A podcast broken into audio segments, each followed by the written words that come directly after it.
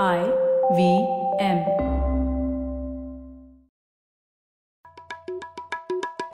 भाई हम हिंदुस्तानियों को बतियाना बड़ा पसंद है। बंगाली में अड्डा, उड़िया में खोटी, कन्नड़ा में हरटे और हिंदी में पुलियाबाजी। इस कला के लिए हमारी हर भाषा में एक शब्द है। तो प्रणय और मैं तो अक्सर मिलकर पुलियाबाजी करते ही रहते हैं। हमने सोचा कि आपको भी इसमें शामिल कर लिया जाए।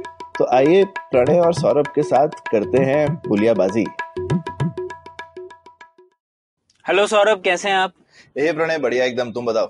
सौरभ, हम लोगों ने बहुत दिनों से एक दूसरे के साथ पुलियाबाजी नहीं की गेस्ट के बिना। अच्छा, ये बात तो तुमने बिल्कुल ठीक कही है। इतने अच्छे हाँ। अच्छे गेस्ट आ रहे हैं प्रणय, तो मतलब क्या जरूरत है? नहीं, जरूरत है, क्योंकि ऐसी एक चीज है जिसके बारे में हम लोगों ने बात ही नहीं की और जिसके ऊपर आप पूरे दिन दिन गुजारते हैं, जो है ऑटोनॉमस व्हीकल्स की। और आप एक कंपनी चलाते हैं, अति मोटर्स, जिसमें आप लोग एक ऑटोनॉमस कार्गो व्हीकल बना रहे हैं, आप लोगों की टीम। तो उसके बारे में तो थोड़ा समझना है, मुझे भी समझना है और हमारे लिसनर्स को भी समझना होगा। ये तो बढ़िया टॉपिक है और ऑब्वियसली मेरा फेवरेट टॉपिक है, तो इस पे तो जरूर चर्चा की जाए। तो सौरभ, पहले तो मुझे ये बताइए, आप पहले आईटी इंडस्ट्री में आ, काम कर रहे थे और आपकी खुद की कंपनी थी, तो फिर आप ये सब छोड़ के ऑटोनॉमी वाले सेक्शन में कैसे घुस गए? अब क्यों ऑटोनॉमी में जाना चाहते हैं? अब भारत में आपने देखा है रोड कैसे हैं, ट्रैफिक कैसा है, क्यों आप इसमें चले गए? इस चीज में तुम्हारे दो सवाल छिपे हैं प्रणय, तो दोनों को जरा एक अलग अलग तरह से देखते हैं।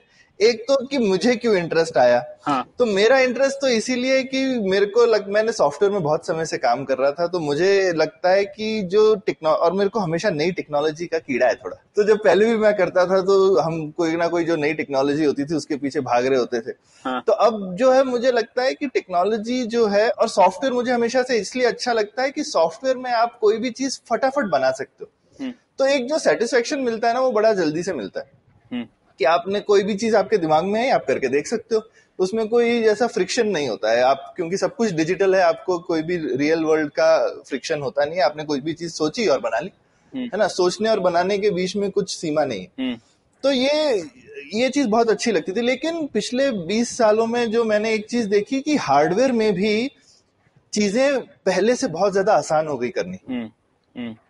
और एक और मुझे जो चीज लगी कि जो इनोवेशन है, नेक्स्ट इनोवेशन, वो मल्टी डिसिप्लिनरी होने वाला है। अच्छा। कि जहां पे अलग अलग इंजीनियरिंग डिसिप्लिन एक साथ आते हैं, वहां पर ज्यादा इनोवेशन मुझे लगता है आपको दिखेगा आगे आने वाले दिनों में। हुँ, हुँ। तो ये मेरे को बहुत ही ऑटोनॉमी की चीज, ऑटोनॉमी एनीवे, एक तो एक नई चीज थी तो हम नई चीज के पीछे तो भागते रहते हैं। दूसरा, ये ऑटोनॉमी जो है ये मल्टीपल डिसिप्लिन को एक साथ लाती, खासकर आप पूरा एक ऑटोनॉमस व्हीकल बना रहे हो, सिर्फ सॉफ्टवेयर नहीं, तो अब उसमें मैकेनिकल इंजीनियरिंग भी है, इलेक्ट्रॉनिक्स भी है, इलेक्ट्रिकल इंजीनियरिंग भी है, एआई भी है और कंट्रोल सिस्टम्स भी हैं, तो सारी इंजीनियरिंग जो है उनका समावेश हो जाता है एक साथ। हुँ, हुँ. तो ये एक मजेदार चीज है। अच्छा, अभी तो दूसरे सवाल पे आते हैं जो अक्सर लोग पूछते हैं। हुँ. तो ये मुझे बताओ, तुमको ऐसा क्यों लगता है हिंदुस्तान में ऑटोनॉमी नहीं हो सकती? अब देखिए, रोड देखे हैं आपने बैंगलोर के, आप खुद ही चलाते हैं, तो कहाँ से ऑटोनॉमस व्हीकल उस पे चलेगी, आप बताइए। अच्छा, ये एक ही, तो रोड खराब है, तुमको लगता है खराब हाँ। रोड की वजह से ऑटोनॉमस नहीं चल सकता? हाँ, ये एक पहला कारण, सबसे बड़ा कारण। अच्छा, दूसरा बताओ। दूसरा, हम लोगों ने देखा ही है कि कैसे ट्रैफिक नियमों का पालन कैसे होता है, मतलब ना के तौर पर होता है, है ना। तो कैसे ऐसे जब इतना रैंडमाइजेशन है, एकदम ब्राउनियन मोशन जिसे कहते हैं वो होता है रोड पे, उस पे कैसे चलेगी ऑटोनॉमस व्हीकल? अच्छा, तो ये दूसरा रीजन तुमको ये लगता है कि भाई क्या कहते हैं, क्योंकि लोग जो है नियमों का पालन नहीं करते, इसीलिए ऑटोनॉमी हाँ, नहीं कर सकते। हाँ हाँ। अच्छा, और और बताओ।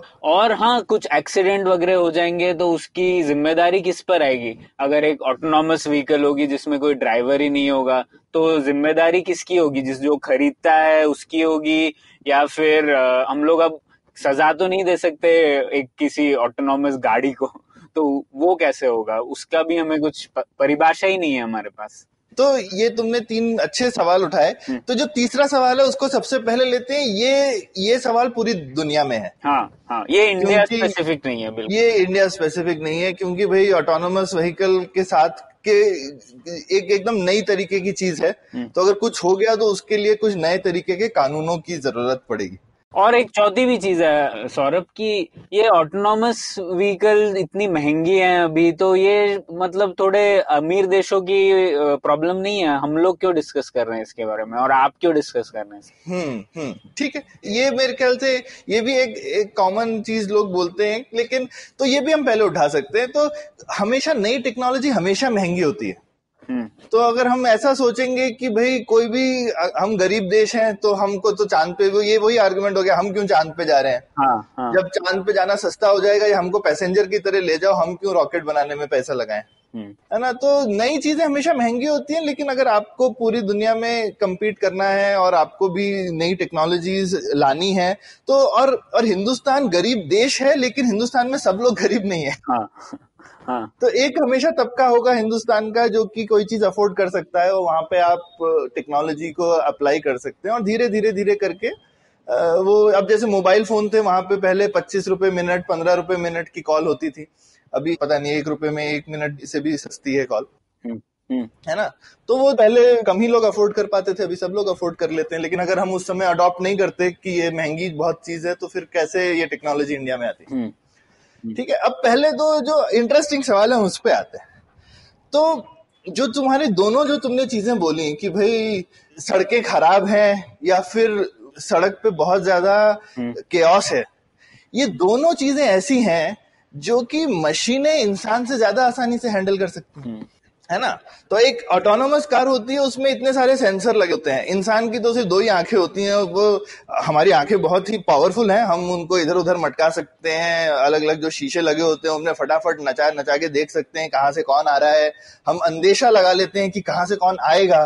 तो ये सब हमारी बहुत खूबियां हैं, लेकिन एक ऑटोनोमस कार पे तो ऐसे लेजर सेंसर्स वगैरह लगे होगा, रेडार भी लगा होगा, Uh, क्या क्या अल्ट्रासाउंड भी लगा होगा, अलग अलग तरीके के सेंसर लगे होंगे जो कि हर तरीके की कंडीशन में पूरी तीन सौ साठ डिग्री पूरा टाइम देख रहे होंगे। वो ना पलक झपकाते हैं और ना ही uh, सोते हैं और ना ही उन्हें ऊंघ लगती है।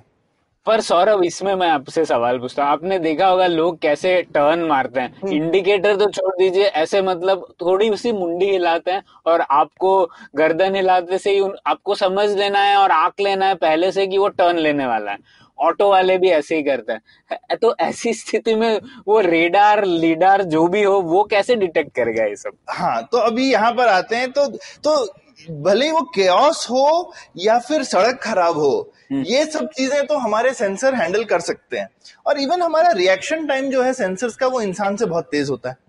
हम्म हम हर सौ मिली सेकेंड में डिसाइड कर लेते हैं कि भैया ब्रेक लगानी है। हुँ. ठीक है, इंसान को कम से कम नहीं तो आधा सेकंड लग जाता है, यानी पाँच सौ मिली सेकेंड डिसाइड करने में। तो कम से कम, और वो डिसाइड करके जब तक लगाएगा तब तक और मेरे ख्याल से एक दो सेकंड लग जाएगा उसको। एक हाँ। सेकंड तो लग जाएगा, दो तो नहीं, इंसान भी काफी अच्छे जल, जल्दी रिएक्ट करता है। लेकिन हम इंसान से कम से कम नहीं तो पांच से दस गुना ज्यादा तेज होंगे रिएक्ट करने में कि भाई आगे क्या होने वाला है। अच्छा, तो जो रिएक्शन टाइम भी है कंप्यूटर का वो भी बहुत ज्यादा तेज है प्रणय। तो सरप्राइज तो कोई भी हो सकता है, इंसान भी सरप्राइज हो जाता है तो एक्सीडेंट हो ही जाते हैं, है ना। उसी तरह से मशीन को भी आप सरप्राइज कर सकते हैं, और लेकिन मशीन को सरप्राइज करना बहुत ज्यादा मुश्किल है। ठीक है, क्योंकि मशीन का जो रिएक्शन टाइम होगा, जो कैमरे की उसकी शटर स्पीड होगी या जो उसका लाइडार का और प्रोसेसिंग टाइम का रिएक्शन टाइम होगा वो इंसान से बहुत ज्यादा तेज है। तो अब लेकिन मैं उल्टा सवाल पूछता, अब मान लो ये ये तो थोड़ा वेदों के नेति नेति जैसा हो गया ना, तो ये भी नहीं है ये भी नहीं है, लेकिन फिर भी ऑटोनॉमी मुश्किल तो है हिंदुस्तान में, तो बताओ क्यों है। आ, पता नहीं, आ, इसलिए क्या पता नहीं, मुझे तो कोई आइडिया नहीं है। यहाँ पे एक खूबी है इंसान की जो कि मशीनों में अभी भी नहीं है, और वो है कि हम एक दूसरे के साथ, आई मीन जिस इसका कोई ऐसा स्टैंडर्ड टर्म नहीं है, पर इसको मैं मैं जो इसके लिए टर्म यूज करता हूँ वो है सोशल नेगोशिएशन। तो सोशल नेगोशिएशन का ऐसे अर्थ है कि अभी जैसे आप भी जब सड़क क्रॉस करते हैं तो आप ड्राइवर की एकदम आंख में आंख डाल के देखते हैं और बोलते हैं भैया मुझे मारना मत, और सड़क क्रॉस कर लेते हैं। हाँ, हाँ. तो और या फिर आप एक हल्का सा हाथ उठाते हैं तो दूसरा आदमी आपका हाथ देख लेता है और बोलता है कि अच्छा भैया ये बंदा मुझे बोल रहा है रुकने को तो मैं रुक जाता हूँ। हाँ, हाँ, बिल्कुल ठीक है। या फिर आप जब मुड़ने भी वाले होते, किसी को ओवरटेक भी कर रहे होते हैं तो अक्सर आप जो है उसके साइड व्यू मिरर में देखते हैं कि वो आदमी मुझे देख रहा है ना कि मैं आ रहा हूँ। बिल्कुल हाँ, हाँ. ठीक है, और फिर आप डिसाइड करते हैं कि मैं ठीक है चला जाता हूँ। और वो कभी कभी दूसरा आदमी ना एकदम ऐसे प्रिटेंड करेगा, नहीं नहीं मैंने तुझे देखा नहीं है, मैं आ रहा हूँ, अभी तू आएगा ना तो फिर मैं तेरे को मार दूंगा। हाँ हाँ ये बहुत होता है, मतलब एकदम पैसिव अग्रेसिव बिहेवियर जो है वो चलते रहता है। हाँ हाँ अंग्रेजी में जिसको ऐसे गेम ऑफ चिकन बोलते हैं। हाँ, हाँ. तो ऐसा गेम ऑफ चिकन चलता रहता है कि भैया कौन कौन पहले हटेगा, भाई मैंने तो तुझे, या फिर काफी लोग सड़क भी ऐसे क्रॉस करते हैं बिना देखे कि तुम मुझे देख लो, तूने मार दे तो तेरी गलती देख, ठीक है। तो ये सब हम जो है एक तरीके का साइकोलॉजिकल गेम पूरा टाइम सड़क पे खेलते रहते हैं एक दूसरे के साथ, और हम इंसान हैं इसलिए हम ये इंसानी गेम खेल सकते हैं। हाँ, हाँ. अब कंप्यूटर इंसानी गेम नहीं खेल सकता, तो कंप्यूटर कंप्यूटर के साथ कंप्यूटर कंप्यूटर खेल सकता है। हाँ. तो इसके लिए काफी लोग बोलते हैं कि ऑटोनॉमी बहुत आसान हो अगर सारे व्हीकल ऑटोनॉमस हो, क्योंकि वो तो आपस में इलेक्ट्रॉनिकली बात कर लेंगे और डिसाइड कर लेंगे चल तू चला जा। हुँ, हुँ. लेकिन इंसान के साथ में ये जो आंख में आंख डाल के डिसाइड करने वाली चीज है कि हम अब कौन जाने वाला है या कौन नहीं जाने वाला, और कभी कभी डिसाइड नहीं होता है तो वहां लड़ाई झगड़े भी होते रहते हैं जहां पे दोनों की मूंछ ऊपर है, मैं तो नहीं पीछे हटता टाइप से। हाँ, बिल्कुल है ना, और होता रहता है हिंदुस्तान में अक्सर, ऐसा नहीं है कि ये सब नहीं होता है ना। तो अब ये आंख दिखाने वाली ऑटोनोमस कार कोई बना नहीं रहा, ठीक है। तो ये वाली जो एक चीज है ये एक बहुत बड़ा फैक्टर है कि हिंदुस्तान में पब्लिक रोड पे मेरे विचार में ऑटोनोमी तो तो जितना भी, और ये चीज एकदम ऐसा ऑब्वियस नहीं है, तो लोगों को जो भी लगता है कि भाई क्योंकि हमारे यहाँ पे विदेशों में क्योंकि सड़कें बहुत अच्छी होती हैं, लेन मार्किंग्स बड़ी अच्छी होती हैं, लोगों को लगता है, और उनकी गाड़ियां जो ऑटोनोमस हैं अभी वो उनका लेन मार्किंग्स वगैरह का काफी फायदा भी उठाती है ड्राइव करने में। तो हमको लगता है कि अरे हमारे यहाँ क्योंकि वो लेन मार्किंग्स नहीं है तो हम वो वाली एल्गोरिथम्स यूज नहीं कर सकते। हाँ. पर ऐसा नहीं है, हम कोई और एल्गोरिथम यूज कर सकते हैं। अच्छा। हुँ. तो ये नहीं है ना कि कोई चीज करने का एक ही तरीका है, भाई अभी स्टैनफोर्ड वाले एक तरह से कर रहे हैं, हम कोई और तरह से कर सकते हैं, तो हमको सिर्फ कॉपी करने की जरूरत तो नहीं है। तो करने का कोई ना कोई तरीका निकल आएगा सड़क पे, लेकिन कभी कभी मुश्किल हो जाता है, जैसे कभी कभी ये जानना ही मुश्किल होता है कि यहाँ सड़क है या नहीं है। हाँ वही।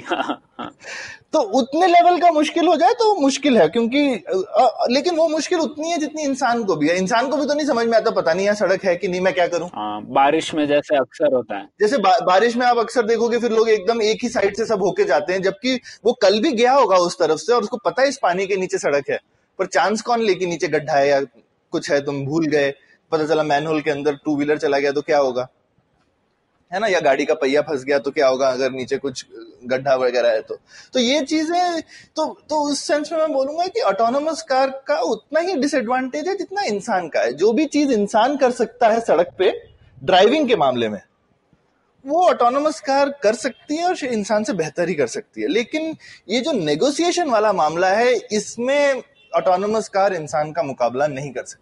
हाँ, और भारत में यही प्रॉब्लम है कि काफी, मतलब बिना बोले जो संचार होता है ट्रैफिक में, हाँ, हर वक्त, बिल्कुल, वह कैसे नेगोशिएट कर लेंगी गाड़ियां वो पता नहीं। बिल्कुल बिल्कुल। तो ये ये और ये चीज जो है मैं बोलूंगा कि अमेरिका में भी जो स्टार्टअप्स हैं उन्होंने थोड़ा अंडर एस्टिमेट किया, क्योंकि यूएस में जो है या यूरोप में सोशल नेगोशिएशन कम है लेकिन जीरो नहीं है।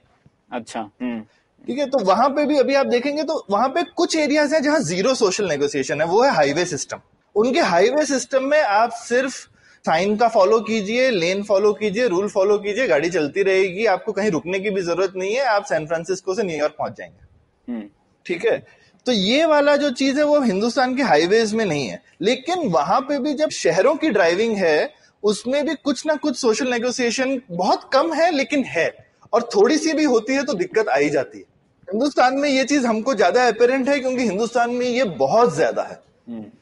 तो मुझे लगता है अगर उनमें से कुछ लोग शायद हिंदू, तो वहां पे एक दो स्टार्टअप्स को मैं जानता हूं जिन्होंने बहुत आगे बढ़ गए वो अपनी टेक्नोलॉजी वगैरह में, और फाइनली ये सोशल नेगोशिएशन के प्रॉब्लम पे आकर के एकदम ट्रिप हो गए, और इनफैक्ट एक दो बहुत बड़ी बहुत हाईली फंडेड स्टार्टअप्स बंद हो गई क्योंकि वो ये वाली जो हर्डल है उसको क्रॉस नहीं कर पाए। अच्छा। हाँ, और मेरे को लगता है अगर उन्होंने शायद कहीं हिंदुस्तान जैसी जगह पहले देखी होती और यहाँ पे भी ट्राई किया होता तो ये प्रॉब्लम को वो बहुत पहले देख लिए होते और सम, और भांप चुके होते कि ये प्रॉब्लम को हम इग्नोर नहीं कर सकते। तो आप लोगों ने फिर कैसे इसका क्या जोड़ निकाला है? इसका कोई जोड़ नहीं है। तो हम लोगों ने हम लोगों ने जिसको कहते हैं ना समस्या को इस तरह से सॉल्व किया है जो कि सबसे सक्सेसफुल तरीका होता है कि हमने समस्या को अवॉइड किया है। अच्छा। तो हम लोग जो है मटेरियल मूवमेंट कर रहे हैं। हाँ, तो यानी हम समान ढोते हैं, हम हैं जिसको बोलते हैं स्वचालित मालवाहक। ठीक है, तो हम क्योंकि मालवाहक बना रहे हैं तो हमारा ये हमने ये डिसाइड किया कि हम सामान जो है वो हम इंडस्ट्रियल एरियाज में ढोएंगे जहां पे अगेन सोशल नेगोशिएशन बहुत कम है या ना के बराबर है। हुँ, हुँ. क्योंकि ये ऐसे एनवायरनमेंट्स हैं जहां पर हमेशा ट्रेंड बेसिकली ऐसे एम्प्लॉयज रहेंगे जो कि एक तो मशीनरी के आसपास होने का उनको आदत होती है और उनको उनको ये मालूम है कि ये एरिया ऐसा है, बेसिकली ये सब एरिया ऐसे है जहाँ पे आपको हैट वैट पहन के रखनी पड़ती है, स्पेशल बूट्स पहनते हैं, तो आप हमेशा सेफ्टी को लेकर के अलर्ट रहते हैं। तो पहले हम बोलते थे शायद कोई भी प्राइवेट स्पेस चलेगा, लेकिन ऐसा नहीं है कि मतलब ऐसी जगह जहाँ पे विजिटर्स आकर के घूम रहे हैं या बच्चे टहल रहे हैं वहां पे हम अपनी गाड़ी नहीं चलाना चाहेंगे। तो बीच में हम लोगों को काफी इंक्वायरी आई एम्यूजमेंट पार्क्स वगैरह से। अच्छा। हमारा भी तो इंडस्ट्रियल एरिया टाइप ही है। मैंने कहा नहीं भैया, जहाँ पे बच्चे भाग रहे हो उनको हम इंडस्ट्रियल एरिया के डेफिनेशन में नहीं मानते। तो खैर आप लोगों ने डिसाइड किया कि अभी आप नहीं करेंगे क्योंकि ये सोशल नेगोशिएशन थोड़ा पेचीदा मामला है, पर शायद भविष्य में आप करने लगे इस पे। भविष्य में भी मुझे लगता है कि हम ये मतलब ग्रेजुअल चलेगा, तो मैं कहूंगा कि हम शायद पब्लिक रोड पे आएंगे प्राइवेट से फ्यूचर में। ये हम चाहते हैं करना। हमने इनफैक्ट गाड़ी भी ऐसे बनाई है कि वो आखिरी में आपका, हम शुरू में जब डिजाइन भी कर रहे थे तो हम हमारे दिमाग में ये स्विगी टाइप के यूज केसेस थे कि भैया आपके घर में सामान वामान डिलीवर करना हो या अमेजोन या फ्लिपकार्ट का, तो ये हमारे ऐसे two wheeler plus plus type की गाड़ी है जो कि आपको सौ दो सौ किलो की चीज जो है आपके घर तक या अपार्टमेंट कॉम्प्लेक्स तक पहुंचा दे। लेकिन वो ये सारी प्रॉब्लम सॉल्व कर सकती है जो मैंने बोला कि रोड खराब है, रोड में लेन नहीं है, ये सब चीजें हमने सॉल्व की हुई हैं। ठीक है, लेकिन सोशल नेगोशिएशन कब सॉल्व होगी और कैसे सॉल्व होगी अभी तक आइडिया नहीं। अच्छा। तो ये इमीडिएट टर्म्स में मुझे लगता है जैसे हिंदुस्तान में तो नहीं है, लेकिन जैसे अगर सिंगापुर जैसी जगह ले लें या दुबई जैसी ले लें या यूरोप जैसी जगह ले लें तो वहां पे जैसे बाइक लेन्स वगैरह हैं उनमें चला सकते हैं, या फिर हो सकता है अब जैसे बाइक्स के लिए स्पेशल बाइक लेन बनी, हो सकता है चार पांच साल में ऑटोनोमस व्हीकल के लिए स्पेशल लेन बन जाए। हाँ, ये हो सकता है ना। तो तो कुछ ऐसी चीजें सोचनी पड़ेंगी शहरों की जो सोसाइटी को और सरकारों को वगैरह को कि भाई एक ये नई तरीके की चीज आई है, अगर हमको इसका लाभ उठाना है तो हमको इसके लिए कुछ बदलाव करने पड़ेंगे। और और हम ऐसा ही नहीं सोचते कि आई मीन कुछ चीजें हम हिंदुस्तान में करेंगे, कुछ चीजें हो सकता है हिंदुस्तान के बाहर करें, सब चीजें हिंदुस्तान में नहीं होंगी पहले। हाँ, पर सौरभ हम लोगों ने ये नहीं डिस्कस किया अभी तक भारत के लिए स्पेसिफिकली मौके क्या है, अपॉर्चुनिटीज क्या है इसमें। हम लोगों ने, मैंने प्रॉब्लम्स तो बहुत सारे आपको सुना दिए कि रोड खराब है और ये ट्रैफिक नियम ऐसे हैं, पर ऐसे कुछ लगता है क्या कि भारतीय परिवेश में एक्चुअली कुछ अपॉर्चुनिटी है जो दूसरे देशों में नहीं है और इसलिए ऑटोनॉमस व्हीकल किसी न किसी रूप में यहाँ पर आने चाहिए। तो तो मुझे लगता है ऑटोनॉमी एक इन जनरल एक नई टेक्नोलॉजी है और शुरू शुरू और ये इतनी नई है कि देखिए हम इवन जो इसके लिए टर्मिनोलॉजी वगैरह भी यूज करते हैं ना, तो हम जैसे बोलते हैं ड्राइवरलेस कार, हाँ है ना, ड्राइवर ड्राइवर विहीन वाहन, ड्राइवर विहीन वाहन। तो जो भी ये चीज में विहीन ये लेस वर्ड आता है ना, तो इससे आप समझ जाइए कि कोई पुरानी चीज का हमारा एक बेंचमार्क है और उससे हम रिलेट कर रहे हैं। हाँ। तो हम एक पुराने संदर्भ को लेकर के एक नई चीज को डिस्क्राइब करना चाहते हैं। हाँ। नई चीज को फिट कर रहे हैं कि कार तो ड्राइवर वाली ही होती है। हाँ। तो अब ये कार ड्राइवर लेस हो गई, तो इसको हम इसी तरह से डिफाइन ही करते हैं कि इस कार में ड्राइवर की जरूरत नहीं है। हाँ। तो ये इसी तरह जब गाड़ी पहली बार आई थी तो उसको क्या कहते थे, हॉर्सलेस कैरेज। हाँ। ठीक है, तो क्योंकि घोड़ा गाड़ी तो होती थी पहले, अब ये घोड़ा विहीन गाड़ी। हाँ। तो क्योंकि पहले गाड़ी का मतलब होता था कि घोड़े से ही चलेगी, तो घोड़ा विहीन गाड़ी बनाया, फिर दो धीरे धीरे लोगों को लगा गाड़ी यही होती है। अब जैसे हम बोलते थे वायरलेस माउस। हाँ। जैसे, हाँ अभी माउस माउस होता है, या फिर हम बोलते थे वायरलेस फोन घर के अंदर में, या कॉर्डलेस फोन। हाँ। अब लोग फोन बोलते हैं क्योंकि सारे फोन फोन है। अभी हम इतना ज्यादा, हमारे जेब में जो मोबाइल फोन है वो तो सब कॉर्डलेस ही है ना, उनके लिए कोई कॉर्डलेस वर्ड थोड़ी यूज करता है आज के दिन। हाँ, वही डिफॉल्ट हो गया है, ये डिफॉल्ट हो गया।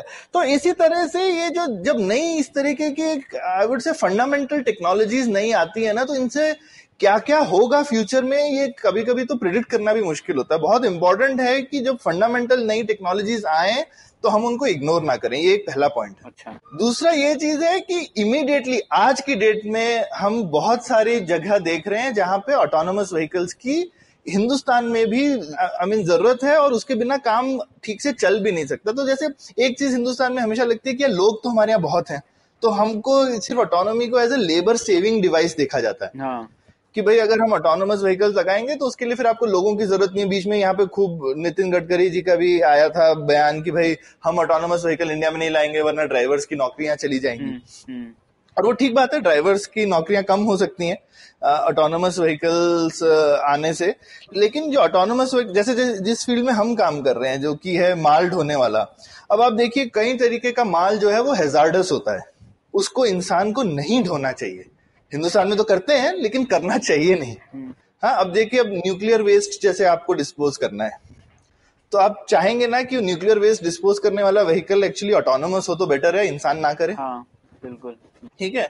उसी तरह से आप हाई सिक्योरिटी एरियाज ले लीजिए जहाँ पे किसी भी इंसान को अंदर लाने के लिए बड़ी मेहनत लगती है। इनफैक्ट मेरे से जैसे कुछ आ, सोने के व्यापारी लोगों ने बात करी थी कि जहाँ पे वो गोल्ड का काफी स्टोरेज और मूवमेंट करते हैं। अब वहां पे आपका थोड़ा सा भी गोल्ड इधर से उधर हो गया तो बहुत बड़ी दिक्कत है, तो वहां पे अगर ऑटोनोमस मूवमेंट हो जाए तो बहुत अच्छी चीज है। या फिर आप मिलिट्री ऑर्डिनेंस ले लीजिए जो कि सेंसिटिव मटेरियल है, उसका मूवमेंट जो है आप नहीं चाहेंगे कि लोग करें, आप उसको ऑटोमेटिकली कर लें तो अच्छी बात है। ये तो मैंने थोड़ा एक्सट्रीम एग्जाम्पल्स दिए। दूसरा है कि इन जनरल जहाँ पे वेदर कंडीशन भी एक्सट्रीम है, जैसे केमिकल प्लांट्स हो गए, पेट्रोकेमिकल हो गए, जहाँ पे जो एनवायरमेंट है वो भी हार्श है। तो हिंदुस्तान में तो इनफैक्ट वर्कर सेफ्टी वगैरह उतनी अच्छी है नहीं, मतलब आप क्या कहते हैं बड़े अच्छे हैजमत सूट वूट पहन के वर्कर्स रहें तो अच्छी बात है, पर हिंदुस्तान में तो ऐसा होता नहीं है अक्सर, और उसका कॉस्ट भी काफी ज्यादा होता है तो लोग करेंगे नहीं वहां। लेकिन ऐसी जगहों पे इम्पोर्टेंट है कि लोग ना ही करें ऐसे काम तो अच्छा है, क्योंकि ये सारी जो है जगह वहां पे इंसान को होना नहीं चाहिए। हाँ, कचरा उठाने वाली गाड़ियां भी ऐसे ही एक उदाहरण। बिल्कुल, कचरा उठाने वाली जैसे हम आजकल बोल ही रहे राइट, सीवेज जो है इंसान को नहीं साफ करना चाहिए ना, रोबोट्स को करना चाहिए। हाँ, हाँ. हाँ, हिंदुस्तान में अभी भी हो रहा है सीवेज साफ इंसान से, पर नहीं करना चाहिए। तो और और ये तो चलिए ऐसी जगह होगी जहाँ इंसान को हार्म हो सकता है। दूसरा एक चीज है जैसे ई कॉमर्स वगैरह टाइप की फैसिलिटीज है जहाँ पर आपको बहुत हाई थ्रूपुट चाहिए, तो आपको जैसे खासकर दिवाली वगैरह में इतना ज्यादा सेल होता है, मतलब हर घंटे में नॉर्मली अगर पांच हजार गुड्स का शिपमेंट हो रहा है, दिवाली वगैरह के टाइम पे जो है सडनली बीस हजार का होने लगेगा। तो आप ऐसा नहीं है कि आप चार गुना लोग लगा देंगे तो चार गुना मूवमेंट हो जाएगा। फाइनली मशीनों की जरूरत पड़ती है, अगर आपको बहुत हाई प्रोडक्टिविटी चाहिए तो वो बिना मशीनों के नहीं की जा सकती। तो मटेरियल मूवमेंट भी अब हम मशीनें लगाते हैं, जैसे आप ऑटोमोटिव प्लांट देख लीजिए तो वहां पे आप वेल्डिंग वगैरह पहले आदमी इंसान हाथ से करता था, अब रोबोटिक वेल्डिंग होती है। तो ऑटोमेशन एक कंटिन्यूस जर्नी है, तो बहुत जगहों पे ऑटोमेशन आ गया है। अभी मूवमेंट का ऑटोमेशन जो है वो इस तरीके का ऑटोनोमस मूवमेंट, क्योंकि टेक्नोलॉजी थी ही नहीं, लोगों को चाहिए तो थी, तो जहां पे भी लोग कन्वेयर बेल्ट लगा सकते हैं लगा ही लेते हैं। अब इसको सोच लीजिए एक तरीके की डिस्क्रीट कन्वेयर बेल्ट है जो कि टुकड़ों में चलती है, है ना। तो, तो इस तरह से यूटिलिटी जो है वो बहुत जगहों पे है, एयरपोर्ट्स ले लीजिए, पोर्ट्स ले लीजिए, बहुत सारी जगह है जहाँ पे इवन हम हिंदुस्तान में भी बहुत फायदा, और काफी सारे रिमोट एरियाज हैं जहाँ लोग होते ही नहीं है, तो क्या करिएगा आप। हाँ, बिल्कुल। तो आप ये तो नहीं है ना कि अचानक से आप लोगों को लेकर के जाएंगे किसी रिमोट एरिया में कि चलो भैया मेरे लिए अब मेरे को सिर्फ तुम माल ढोने के लिए आ जाओ। या फिर मैं काफी कंपनीज को देखता हूँ वो कहते हैं कि भाई माल ढोना इंसान का काम होना ही नहीं चाहिए। अब जैसे हमने रिक्शा पुलिंग बंद करवा दी है ना इंडिया में प्रैक्टिकली। हाँ। क्योंकि ये ऐसा काम है जिससे इंसान की I mean overall health life वगैरह सब कम होती है। ठीक है। हाँ, और ऐसे माइनिंग में भी एक एक और उदाहरण है जहाँ पर प्रयोग हो सकता है, क्योंकि उसके भी बहुत हेल्थ पर बहुत सारे प्रभाव होते हैं। तो अगर खुद रोबोट कर ले, मशीन कर ले, तो क्यों चाहिए गाड़ी से ले जाना वहां पर। बिल्कुल। और और बहुत सारे जो माइनिंग एरियाज हैं वो अक्सर रिमोट एरियाज में ही होते हैं। हाँ। तो इसके लिए भी बहुत आई मीन वहाँ पे बड़ी दिक्कत भी होती है कि आप लोगों को लेकर के कैसे जाएं। लोग अपनी फैमिलीज वगैरह से दूर काफी हैजार्डस कंडीशंस में रहते हैं। हाँ। तो किसी की भी सेहत वगैरह के लिए तो अच्छी चीज नहीं है ये। और मैं एक बार शहर वगैरह के लिए आपको सिंपल एग्जांपल देता हूँ। अगर आप एक किसी मॉल का वॉले पार्किंग वगैरह देख लीजिए। हाँ। तो आप पार्किंग में ही हर जगह कहीं पे भी जाते हैं तो दस दस पंद्रह पंद्रह मिनट आपका वेस्ट हो जाता है पार्किंग ढूंढने में, लगाने में। इसकी जगह आप क्या कहते हैं गाड़ी छोड़ दीजिए एंट्रेंस पे, एटलीस्ट गाड़ी अपने आप जाके पार्किंग लॉट में। तो पार्किंग लॉट जो है एक ऐसा एनवायरनमेंट है जो कि आप पूरी तरह से ऑटोनोमस बना सकते हैं। हाँ, हाँ। तो इस तरह से मुझे लगता है हमको जैसे हम सोचते हैं ऑटोनोमस ड्राइविंग, हम सोचें जैसे बैंगलोर में हम सीधे चिकपेट पे ही चलाने वाले हैं, तो ऐसा नहीं है, या फिर दिल्ली में हम सीधे चांदनी चौक ही ले जाएंगे। हाँ। आ, अरे नहीं भाई, वो वो वो भी आएगा समय, लेकिन उसमें अभी है बीस साल पच्चीस साल पता नहीं कितना समय कि जब चांदनी चौक में ऑटोनोमस गाड़ी चलेगी, लेकिन उससे पहले बहुत जगहों पे चल सकती है। और दूसरी एक चीज जो हम मिस कर देते हैं, हम सीधे जो है सबसे ऊपर लेवल की ऑटोनॉमी से कंपेयर करते हैं कि भैया नितिन गडकरी जी को जैसे लगा कि भाई सीधे सीधे सारे ड्राइवर ही निकलने वाले हैं। अरे बाहर के देशों में भी सोसाइटी ऑफ ऑटोमोटिव इंजीनियर्स है, उन लोगों ने ऑटोनॉमी के पांच लेवल बता रखे हैं, और ये लेवल फाइव ऑटोनॉमी है जो कि ड्राइवर्स को हटा देगी, जो कि दुनिया में कहीं नहीं है अभी तक। लेवल फोर भी नहीं है। अच्छा। लेवल फोर भी ये बोलता है कि गाड़ी अपने आप चलेगी लेकिन ड्राइवर बैठा होना चाहिए। हाँ, अच्छा, ठीक है, और लिमिटेड एरियाज में ही ठीक से चलेगी, ड्राइवर का इंटरवेंशन नहीं चाहिए। और लेवल थ्री ज्यादातर जगह लेवल थ्री बोलती है कि भैया गाड़ी चलेगी अपने आप लेकिन ड्राइवर सावधान रहे, कभी भी हम बोल सकते हैं ड्राइवर को कि अब तुम गाड़ी ले लो। जैसे टेस्ला चलती है, टेस्ला बोल सकते हैं लेवल ढाई से तीन के बीच में है, तो वो चलती है, लेकिन जब भी उसको लगता है कि मेरे को समझ में नहीं आ रही है तो वो गाड़ी बीप करती है और बोलती है ड्राइवर को कि तुम टेक ओवर कर लो। ओ, अच्छा, ठीक है। ओके, ठीक है, तो वो थोड़े काफी लिमिटेड लिमिटेड एरियाज में चलती है। लेकिन बहुत सारी गाड़ियों में जो लेवल वन और टू ऑटोनॉमी है पूरी दुनिया में, हुँ.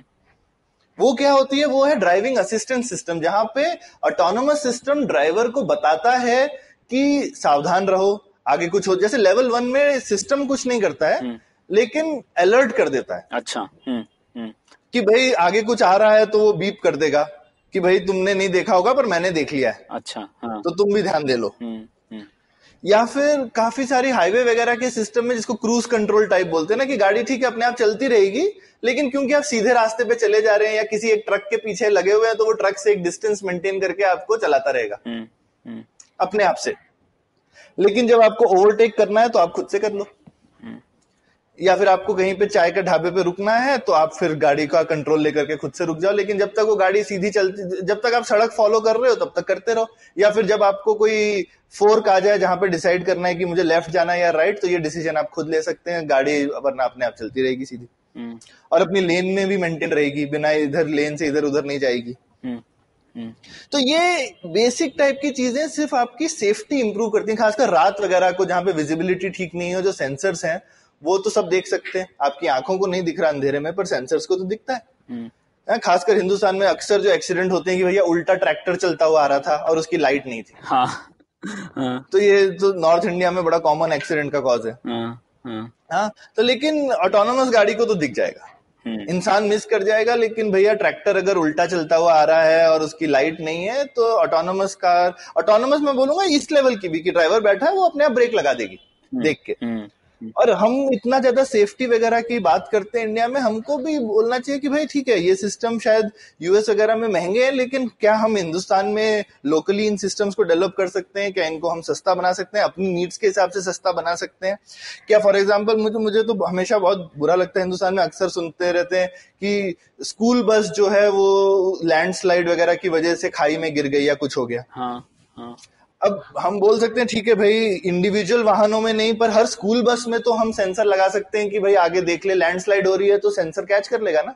हुँ, हुँ, हुँ. तो हम ऐसे शुरू कर सकते हैं, हम बोल सकते हैं सिर्फ स्कूल बसों में आ, हम ऑटोनो इस तरीके के सिस्टम्स पहले लगाएं, है ना, अगर इंडिविजुअल में ना भी लगाएं तो। बिल्कुल, पर मतलब बेसिकली अगर सेफ्टी इंप्रूव हो गई इस चीज से, अगर वो कारण दिया जाए तो शायद लोग ज्यादा एक्सेप्टेबल रहेंगे, डर की बजाय इसका एक एक सॉल्यूशन दे रहा है, ऐसा ऐसी सोच में परिवर्तन आएगा। बिल्कुल, तो यूएस वगैरह में आप देखें तो वो पूरा एंगल ही सेफ्टी का है। हम्म, वहां पे सारा का सारा जो ये पूरी इंडस्ट्री है, लोग यही सोच करके इवन कंपनी खोलते हैं कि मुझे जिंदगी बचानी है। हम्म, तो टेक्नोलॉजी का एक्साइटमेंट होगा, लेकिन उसका जो यूटिलिटी है वो यही है कि फाइनली सड़कों पे एक्सीडेंट्स वगैरह कम हो जाएंगे वगैरह, पर वो तो चाहते हैं कि इंसान को अभी हम उस एंगल से, क्योंकि वो लोगों के यहाँ पे वो ऑलरेडी टेक्नोलॉजी डिप्लॉयड है, हमारे यहाँ तो अभी भी नहीं है। पर हम जो है वो सीधे एक लेवल फाइव जो कि अभी काल्पनिक लेवल है, और उसको देख करके एक ऐसा इमेजिनेशन बना लेते हैं कि भाई सारे जॉब अभी बस गायब हो जाएंगे, गाड़ियां सब अपने आप चलने लगेंगे। अरे बहुत टाइम है उसमें, पहले हम जो है लेवल वन और टू कर लें हिंदुस्तान में, और वो भी सेम काइंड ऑफ टेक्नोलॉजीज हैं। हुँ, हुँ. पर हम अगर उसको सबसे आगे वाली चीज को देख के एक तरीके एक तरीके का टेक्नोलॉजी का कभी कभी, जैसे मेरे जैसा इंसान टेक्नोलॉजी से एक्साइटेड होता है, काफी लोगों को टेक्नोलॉजी से थोड़ा डर भी लगता है। हुँ, हुँ. तो मुझे लगता है कभी कभी वो टेक्नोलॉजी का सिर्फ जो डर होता है ना, वो हमको इस चीज से रोकता है, और फिर उसकी वजह से हम जो उससे बेनिफिट्स ले सकते हैं वो हम नहीं लेते। हाँ, तो इसी बात पर चर्चा जारी रखेंगे, पर अभी लेते हैं एक छोटा सा ब्रेक।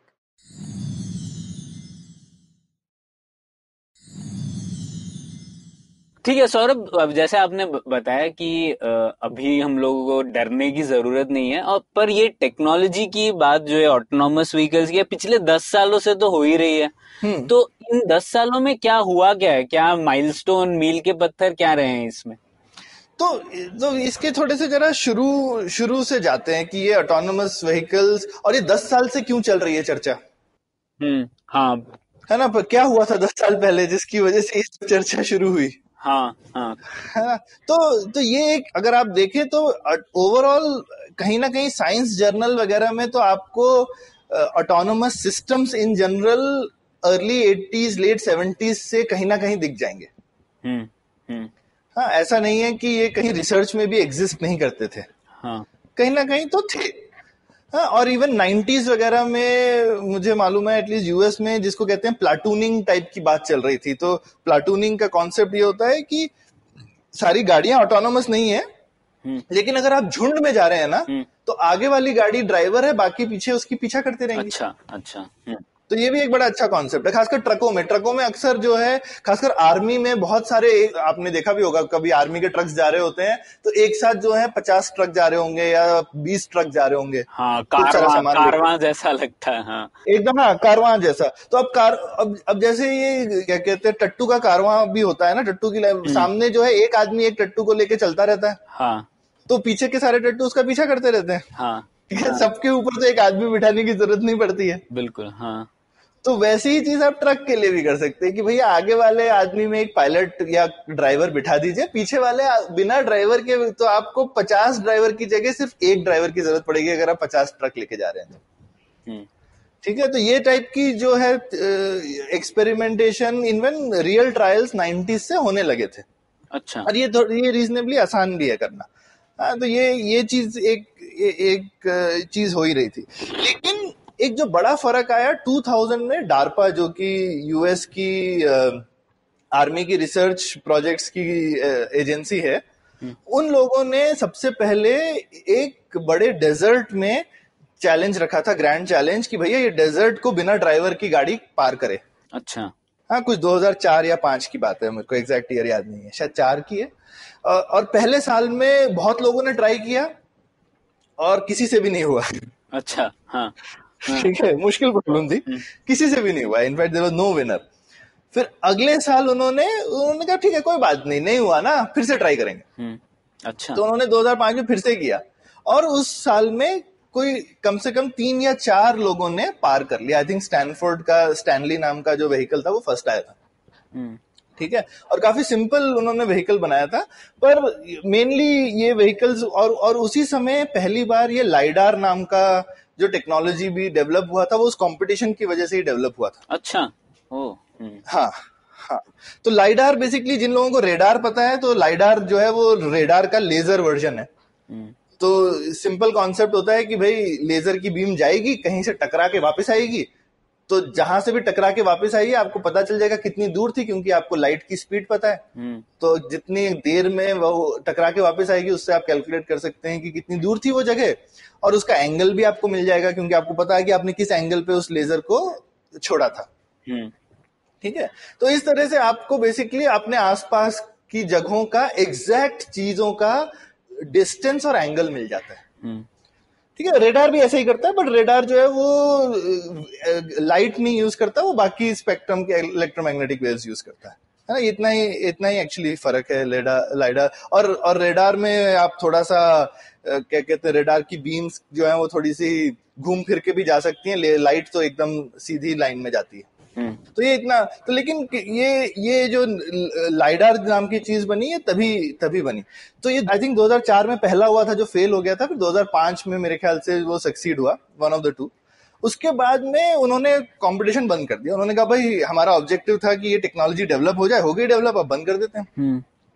उसके बाद दो हज़ार सात में उन्होंने डार्पा का अर्बन चैलेंज किया, जहां पे पहली बार उन्होंने एक पूरी आ, सड़क, एक पूरे शहर के एक एरिया को उन्होंने कॉर्डन ऑफ कर दिया और बोला कि ये एरिया में हम ऑटोनॉमस ड्राइविंग करेंगे। अच्छा। तो वहां पे भी खूब सारी टीम्स ने भाग लिया और पहली बार में बहुत सारी टीम्स ने सक्सेसफुल हो गई दो हज़ार सात में।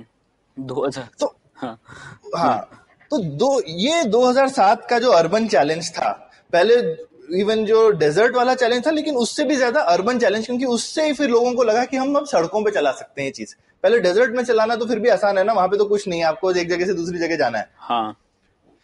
लेकिन ये एक बार जब उन्होंने स, एक शहर के अंदर चला ली गाड़ियां और इतनी सारी टीम्स थी, तो आप देखेंगे वो दो हज़ार सात के में जो इतनी सारी टीम्स में जो लोग भाग लेते थे, आज भी ऑटोनॉमी के जगत में जो दिग्गज लोग हैं, टेक्नोलॉजिस्ट हैं, सीईओज हैं, एंटरप्रेन्योर्स हैं, बहुत सारे लोग वो हैं जिन्होंने वो दो हज़ार सात में भाग लिया था उस प्रतियोगिता में। अच्छा। तो वहां से इसीलिए ये दस साल से शुरू हुआ। तो अब जैसा मैंने आपको बोला कि वहां सक्सीड तो लोग कर ही गए थे, हाँ। लेकिन काफी स्पेशल सर्कमस्टांस में करे थे सक्सीड, क्योंकि आपके पास में बहुत डिटेल्ड मैप्स थे, क्या कहते हैं, बहुत बड़े बड़े सुपर कंप्यूटर लगे हुए थे चीजों के ऊपर में। तो इस तरह से आई मीन वो बहुत ही स्पेशलाइज्ड व्हीकल्स, बहुत ही स्पेशलाइज्ड कंडीशंस में थे जो सक्सीड किए। तो गूगल ने तो इनफैक्ट इमीडिएटली मेरे ख्याल से उसके बाद में एक एक किया, वहां की एक दो टीम्स जो थी वही उठा ली थी पूरी की पूरी और अपना ड्राइवरलेस कार का इनिशिएटिव चालू किया था। तो गूगल का सबसे पहला कमर्शियल इनिशिएटिव है जो आज तक चल रहा है, बारह साल हो गए हैं पर वो भी अभी तक सड़क पे नहीं आए। हाँ, हाँ, हाँ।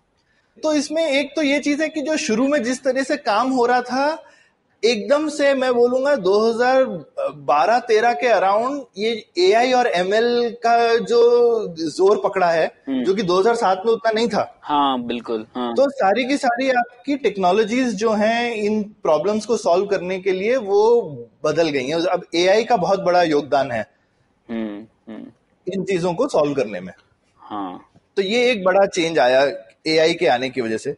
दूसरा, इन जनरल काफी सारे जो सेंसर्स हैं इनके दाम बहुत कम होते गए हैं, पहले बहुत ही ज्यादा महंगे थे। और जो कंप्यूट पावर यूज हो रही थी इन व्हीकल्स में वो भी बहुत ज्यादा थी। ऑलमोस्ट हर गाड़ी के अंदर एक सुपर कंप्यूटर पड़ा हुआ था उसको ड्राइव करवाने के लिए। तो वो भी जो है अब उतना बड़ा सुपर कंप्यूटर नहीं लगता है। कंप्यूटिंग और कंप्यूटिंग पावर सस्ती भी होती गई है और सुपर कंप्यूटर अब की जरूरत भी नहीं पड़ती है।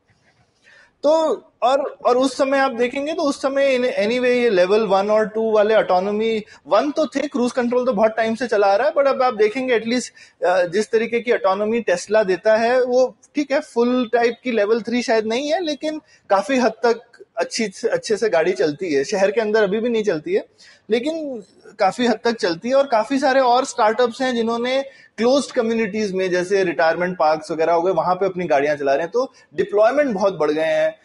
आप देखेंगे पेवमेंट बॉट्स काफी सारे आ गए हैं जो कि सिर्फ ऐसे छोटा मोटा पार्सल या पिज्जा पेवमेंट पे लेके ऑटोमेटिकली चलते रहते हैं। तो इस तरह से खूब ऑटोनोमस खिलौने आ गए हैं। अच्छा।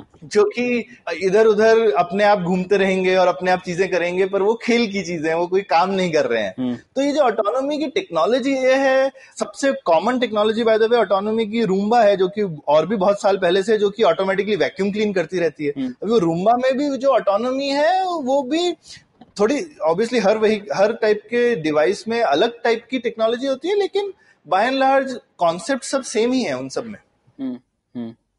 ठीक है। आ, कि कैसे करना है। तो एक ऑटोमेटिक वैक्यूम क्लीनर भी एक ऑटोनोमस व्हीकल नहीं है लेकिन एक ऑटोनोमस रोबोट तो है ही। हाँ। तो सौरभ, ये एक और चीज थी जो इलेक्ट्रिक व्हीकल्स है और सेल्फ ड्राइव व्हीकल्स है, इन दोनों को काफी कई बार ऐसे जोड़ा हुआ देखा जाता है। तो इलेक्ट्रिक व्हीकल्स का जो नैरेटिव है उसके आने से भी कुछ फर्क पड़ा क्या ये सेल्फ ड्राइव व्हीकल को इम्पेटस देने में? मेरे विचार में इन दोनों में, आई मीन ये दोनों, क्योंकि दोनों टेक्नोलॉजी आ रही है, तो जैसे हमारा व्हीकल भी इलेक्ट्रिक भी है और ऑटोनोमस भी, क्योंकि अभी मॉडर्न टेक्नोलॉजी इलेक्ट्रिक ज्यादा बेहतर है पुरानी टेक्नोलॉजी से। है ना। अब आप सोचें कि डीजल इंजन क्या होता है, डीजल इंजन के अंदर विस्फोट होता है, है ना। हाँ, आप थोड़ा सा डीजल डालते हैं और, हाँ, और उसमें चिंगारी लगा के आप धमाका करते हैं। उस धमाके से एक चीज भागती है और अब सीरीज ऑफ खूब सारे धमाकों से उस चीज का रोटरी मोशन यानी कि पहिए के मोशन में कन्वर्ट करते हैं, है ना। तो एक इंजीनियरिंग का मार्वल है वैसे जो किया है, और इतने दशकों की मेहनत के बाद उसको परफेक्ट किया गया, वो आसान भी नहीं था। जबकि आप इलेक्ट्रिक व्हीकल में देखिए, मोटर तो सीधे घूमती ही है। हाँ, हाँ। अब उस घूमने वाली चीज को आप किसी तरह से पहिए पे लगा दे तो पहिया घूमने लगेगा। हाँ, हाँ। तो आप देखे, सुनने में ही लगता है राइट कि भाई आप एक घूमती चीज से पहिया घुमा रहे हैं या धमाकों से पहिया घुमा रहे हैं। हाँ। तो एक इलेक्ट्रिक जो है टेक्नोलॉजी आसान भी है, एलिगेंट भी है और बेहतर है ही इन जनरल। अच्छा, तो ये एक कोइंसिडेंस की लेकिन बात है। अब आप चाहे तो डीजल व्हीकल को भी ऑटोनमस बना सकते हैं, चाहे तो एक इलेक्ट्रिक व्हीकल को भी बना सकते हैं। उन दोनों इन इन दोनों को एक जैसा होने की कोई जरूरत नहीं और शायद होंगे भी नहीं। अब आपने जैसे माइनिंग का एग्जांपल दिया, अब जो इलेक्ट्रिक व्हीकल का एक जो डाउनसाइड है जिस वजह से इलेक्ट्रिक व्हीकल आने में टाइम भी लगा है, कि बैटरी की एनर्जी डेंसिटी बहुत कम होती है। आज की डेट में भी डीजल की जो एनर्जी, एक लीटर डीजल में जितनी एनर्जी है वो एक किलो की बैटरी में नहीं होती है, हुँ, हुँ. है ना। तो ये वाली जो चीज है ना, ये काफी इंपॉर्टेंट है। और इस वजह से जहां पे आपको बहुत ज्यादा एनर्जी चाहिए, जैसे एक माइनिंग ट्रक, माइनिंग ट्रक को बैटरी से चलाना है बहुत, अभी अभी वैसी बैटरियां नहीं बनी है जो कि एक माइनिंग ट्रक को बैटरी से सक्सेसफुली चलाएंगी। या इन जनरल ट्रकिंग के लिए काफी कंपनीज हैं, मर्सिडीज जैसी, वो लोग कह रहे हैं कि ट्रकिंग शायद बैटरी में कन्वर्ट होने में बहुत समय लगेगा। गाड़ियों को आप फिर भी कर सकते हैं, लेकिन ट्रक भी ऑटोनोमस बनेंगे, ऐसा थोड़ी है कि ट्रक नहीं बनेंगे। हाँ, ठीक है। अब सौरभ, थोड़ा ये फिलोसॉफिकल चीज पर आ जाते हैं, क्योंकि अक्सर लोग कहते हैं कि, जैसे मुझे कभी कभी लगता है कि हमारी अपेक्षाएं ये टेक्नोलॉजी से काफी अलग है। अब जैसे लोग कह रहे हैं कि एक्सीडेंट हो सकते हैं, या एक वो ट्रॉली प्रॉब्लम वाला उदाहरण अक्सर दिया जाता है ना, जिसमें एक पटरी है और दो पटरियां डाइवर्ज हो रही है, और एक पटरी पर एक इंसान है, दूसरी पटरी पर पांच इंसान है, और आपके हाथ में है ट्रेन किस तरफ जाए, तो आप क्या करेंगे? पांच लोगों को बचाएंगे या एक लोगों को बचाएंगे? ऐसी जो कश्मकश जो दिए जाते हैं वो अक्सर बोले जाते हैं ऑटोनॉमस व्हीकल के संदर्भ में, और लोग कहते हैं कि अरे लोग मर जाएंगे इसकी वजह से। तो हम लोगों की अपेक्षाएं ऐसी है कि जीरो तो नहीं हो सकता कुछ भी ना, ऐसे नहीं है कि ट्रैफिक में एकदम एक्सीडेंट खत्म ही हो जाएंगे ऑटोनॉमस व्हीकल से। बिल्कुल बिल्कुल। तो तो यूजुअली आई मीन जो जो इवन वेस्टर्न कंट्रीज में जो उनका डिस्कोर्स चल रहा है, वो यूजुअली इस तरह से बोलते हैं कि भाई हमको स्टैटिस्टिकली देखना चाहिए कि जैसे मान लीजिए आज की दे, डेट में हिंदुस्तान में अगर एक लाख एक्सीडेंट हो रहे हैं, तो क्या ऑटोनॉमस व्हीकल के आने से वो दस हजार में कन्वर्ट हो जाएंगे? तो फिर फायदे की चीज है, नब्बे हजार जाने अगर बच रही हैं, तो ऐसी टेक्नोलॉजी को हम क्यों ना अडॉप्ट करें। हाँ, है ना। ये मेडिकल प्रोसीजर जैसे बोल रहे थे आप, वैसे ही है ना ये। हाँ, तो जैसे नहीं, उसमें मेडिकल प्रोसीजर्स में तो कभी कभी उल्टा होता है प्रणय। हाँ। कभी कभी कुछ कुछ मेडिकल प्रोसीजर में जब हम नई टेक्नोलॉजी लाते हैं, हाँ, तो इनफैक्ट ज्यादा जाने जाती है शुरू में। अच्छा। क्योंकि जब अडॉप्शन होता है उस समय ट्रेनिंग कम होती है, बहुत सारी वजह होती हैं जिनकी वजह से आपको पता है कि ये सेफ है, लेकिन उसको सेफ्टी पे जाने के लिए पहले एक डिप होता है और उसके बाद राइज होता है। ये मेडिकल प्रोफेशन में एक्चुअली काफी वेल स्टडीड फिनोमिना है। लेकिन मुझे लगता है कि मेडिकल प्रोफेशन में लोग ये एक्सेप्ट करते हैं, क्योंकि वहां पे हमारा डॉक्टरों पे बड़ा भरोसा है कि ये जानते हैं क्या कर रहे हैं, बहुत ही हाईली क्वालिफाइड और ट्रेन्ड लोग हैं। लेकिन ड्राइविंग के मामले में तो ये थोड़ी सी सोशल प्रॉब्लम्स हैं, जिनके लिए सोशल और एक सामाजिक डिस्कशन की जरूरत है, जहां पे सब लोगों को मिलके सोचना पड़ेगा कि हम क्या करना चाहते हैं, हमारा सक्सेस का पैमाना क्या होगा। या जैसे आपने ट्रॉली प्रॉब्लम की बात करी, अभी ट्रॉली प्रॉब्लम में लोग, आई मीन ट्रॉली प्रॉब्लम एक फिलोसफिकल टूल है जिससे कि हम अलग अलग सिनेरियोज एनालाइज कर सकते हैं, लेकिन ट्रॉली प्रॉब्लम का कोई एक आंसर तो नहीं होता है कभी भी। एक आदमी बोलेगा कि हाँ मैं लीवर हटाऊंगा, दूसरा आदमी बोलता है यार अब जहां जा रही है मैंने तो नहीं भेजी थी ना। हाँ, मेरी तो मैं अपने हाथ मैं मैं अपना हाथ लगा के किसी को नहीं मारूंगा, चाहे पांच हो गए चाहे एक हो गए। हाँ, हाँ, ये थ्योरेटिकली ऐसा लगता है कि तुम ना हिलाओ और आदमी मर रहा है, और हिलाओ तो भी आदमी मर रहा है, तो दोनों केस में तुम भागीदार हो, लेकिन ऐसा नहीं है। अपने हाथ से गोली चलाना एक अलग बात होती है और गोली चल रही है और आपने सामने वाले आदमी को धक्का नहीं मारा, ये एक अलग बात होती है कि इंसान के दिमाग में, हाँ हाँ, है ना। तो और कोई, लेकिन कोई इंसान सोच सकता है नहीं इसमें कोई फर्क नहीं है, तो ये इंसान इंसान के बीच में ही फर्क हो सकता है। तो अगर दो इंसान ही एग्री नहीं करते हैं कि सोल्यूशन क्या होना चाहिए, तो मशीन कैसे एग्री करेगी? आप कैसे, या फिर हम एज ए सोसाइटी कैसे एग्री करेंगे कि मशीन को क्या करना चाहिए? हाँ, हुँ, तो, तो ये टाइप की गलतियां होंगी और वो उसी तरीके की गलतियां होंगी जो कि कोई इंसान भी करेगा। तो मशीन इंसान से कई चीजें हैं जो बेहतर करेंगी, लेकिन कुछ सिनारियोज हैं जिसको वो जिसका वो कुछ नहीं कर सकती, हाँ हाँ, है ना। और और इस केस में बड़े सारे वेरिएंट आते हैं। जैसे आप बोलेंगे यहाँ एक इंसान है, वहां पांच, पर अब आप, आप बोल सकते हैं ये एक बच्चा है और वो पांच जो है वो निन्यानवे साल के बुढ़े हैं, हाँ, हाँ, हाँ, किसको मारोगे? हाँ। तो अब आप क्या करेंगे? हाँ। हमेशा ऐसा नहीं है कि जो ज्यादा है वही ठीक है। अब तब भी आप बोल सकते हैं नहीं ठीक है बच्चे को जाने दो, मतलब आप अलग टाइप के इंसान हो सकते हैं। वो कोई इंसान बोलेगा नहीं भाई, भाई हम बच्चे को बचाएंगे। अब ऐसा भी, ये तो मैंने एकदम एक्सट्रीम कंडीशन बना दिया। अब ऐसा नहीं है, वहां पे चार निन्यानवे साल के लोग हैं और एक चालीस साल का, भी आप क्या करेंगे? हुँ, हुँ. या फिर आप बोलें कि नहीं वहां पर एक गर्भवती महिला भी है और यहाँ पर एक बच्चा है, तब आप क्या करेंगे? हाँ हाँ, ये सब इनका कोई जवाब नहीं है, तो थोड़े सब्जेक्टिव है। हाँ, ये आपके उस पर डिपेंड करता है कि मतलब इंसान की जान की आपके लिए क्या कीमत है। और कोई कीमत ऐसी, इसीलिए लोग बोलते हैं कि इंसान तो अपनी तरफ से कोई जजमेंट लगाएगा। और एक यही चीज है जिसमें लोग बोलते हैं भाई कोई इंसान से गलती होगी ना तो हम बोलेंगे कि चलो ये तो एक इंसानी गलती थी, हाँ, पर हम कंप्यूटर को इंसानी गलती की छूट नहीं देते हैं, है ना। हमारी कंप्यूटर से उम्मीद होती है कि कंप्यूटर कुछ हट के और कुछ ज्यादा करेगा। तो ये यही चीजें हैं जिनके लिए हमको शायद नए टाइप के कानून चाहिए। और और ये चीजें शायद जब तक सॉल्व नहीं होंगी तब तक, आई मीन एटलीस्ट आबादी वाले एरिया में गाड़ियों का चलाना जो है वो मुश्किल है। और इन चीजों को लेकिन सुन के प्रणय ऐसा नहीं सोचना चाहिए कि फिर कोई सोल्यूशन नहीं है हमारे पास, हाँ हाँ, क्योंकि जैसा मैंने बोला हो सकता है कल को हम एक लेन बना दें जो बोले ये तो ऑटोनोमस लेन है, अब उसमें कोई इंसान आ गया तो फिर उस इंसान की गलती। जैसे हम रेलवे की पटरी होती है, हम बोलते हैं ना पटरी पे मत जाओ कोई आदमी, लेकिन पटरी पे आ गया तो हम ये नहीं कहते ना कि रेलगाड़ी की गलती है, हाँ, हाँ, तो हम इस तरह से कर सकते हैं कि हम ऑटोनोमस व्हीकल्स के एरियाज अलग कर सकते हैं। धीरे धीरे लोग बोल रहे हैं कि शायद कुछ सिटी के एरिया को ही हम बोल दें कि इस, जैसे हम कुछ कुछ सिटी के एरिया होते हैं जहाँ बोलते हैं ना सिर्फ पैदल चल सकते हैं, वहां पे गाड़ियों का आना मना है, हाँ, हाँ, वैसे कुछ सिटी के एरिया शायद जैसे लॉजिस्टिक पार्क या पोर्ट वगैरह टाइप के एरिया, वहां पे हम बोल देंगे कि ह्यूमन ड्रिवन व्हीकल्स का आना ही मना है, वहां पे सिर्फ ऑटोनोमस व्हीकल्स चलेंगे उस एरिया में। हुँ. और कुछ हो सकता है फ्यूचरिस्टिक सिटी बनाए जहां पे बोले पूरी सिटी ही वैसी बनाएंगे, हम शुरू से ऐसी बना रहे हैं, वहां पे हम मनाई है दूसरे किसी का आना, हाँ, हाँ. तो ये इस तरीके की चीजें भी हो सकती है। और और मैं कहता हूँ कि ठीक है हम आम सड़कों पे आए या ना आए वो मुझे लगता है एनीवे फ्यूचर की बात है। आज की डेट में हमारे पास बहुत प्रैक्टिकल जगह है जहां हम यूज कर सकते हैं ऑटोनोमी। जैसा मैंने जो बोला, बड़ा फैक्ट्रीज हैं, पोर्ट्स हैं, एयरपोर्ट्स हैं, बहुत सारी इस तरीके। या फिर हम हमेशा यही क्यों सोचते हैं कि आदमी को ढोना है, जैसे हम सामान ढोने की बात है या सफाई करने की बात है, तो ये सफाई वगैरह करने वाले व्हीकल है, इवन अंडर वाटर व्हीकल से ये ऑटोनोमस एक तरीके। इनफैक्ट धरती को छोड़ दीजिए, हमको जब अंतरिक्ष में हमको कोई वाहन की जरूरत है जो कि स्पेस स्टेशन में से रिपेयर कर रहा हो, अगर वो ऑटोनोमस हो तो कितना बढ़िया हो। बिल्कुल, आज की डेट में भी रिपेयर के लिए जब भी एस्ट्रोनॉट्स बाहर जाते हैं तो वो जो स्पेस वॉक करते हैं उसी को उनका सबसे डेंजरस मोमेंट समझा जाता है, हाँ, हाँ, कि जब उनको बाहर आना पड़ रहा है। उसकी जगह अगर हमारे पास ऑटोनोमस व्हीकल्स हों जो कि बाहर जाकर के उनको कोई भी रिपेयर का काम वगैरह करके वापस आ जाए तो कितना अच्छा हो, हाँ। तो ये जो हमको ऐसा लगता है कि ये जो ये टेक्नोलॉजी है ये इस तरीके की फंडामेंटल टेक्नोलॉजी है जो कि अगर देखें तो एक ऑटोनोमस टेक्नोलॉजी में सिर्फ एक तीन सवाल होते हैं। अच्छा, हुँ? हुँ.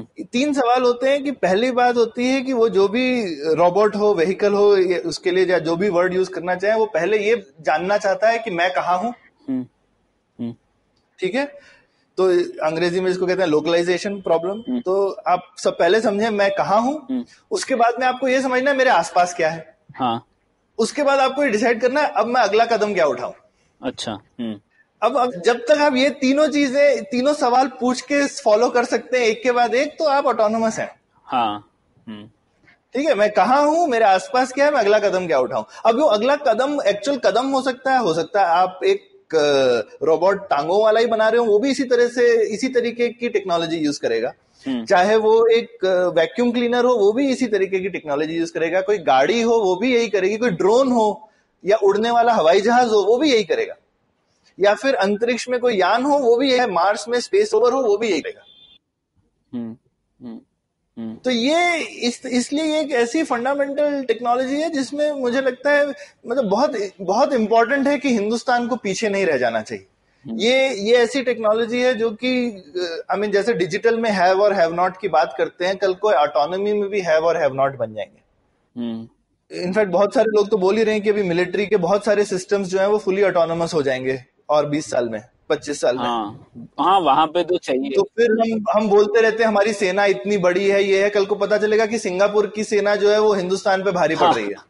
हाँ, क्योंकि हम लोग इंसानों से लड़ रहे हैं और वो लोग मशीनों से वो लोग मशीनों से और फिर मशीनों की तो कोई सीमा नहीं है। तो सडनली जो पॉपुलेशन आपका एक जो बड़ा स्ट्रेंथ होती है वो वो चला जाएगा, है ना।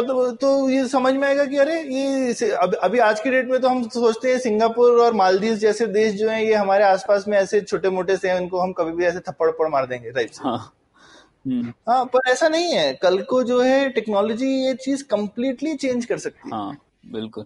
सौरभ, इसमें से एक और भविष्य कैसा होगा उस पर जाते हैं और फिर समझते हैं सरकार का क्या रोल है। तो भविष्य के बारे में मैंने एक कुछ जगहों पर यह भी पढ़ा है, जैसे आजकल बहुत सारे ऑटोनॉमी कॉन्फ्रेंसेस होते होने लगते हैं, उसमें कहते हैं लोग कि जो गाड़ियों का शेप है वही बदल जाएगा, क्योंकि आजकल जो शेप है गाड़ियों का वह इस इस ऐसा बनाया जाता है कि जो ड्राइवर है उसको उसकी सेफ्टी का ध्यान रखा है रखा जाए, पर अगर ड्राइविंग सीट में ड्राइवर ही ना हो तो शायद शेप भी बदल जाएगा गाड़ियों का।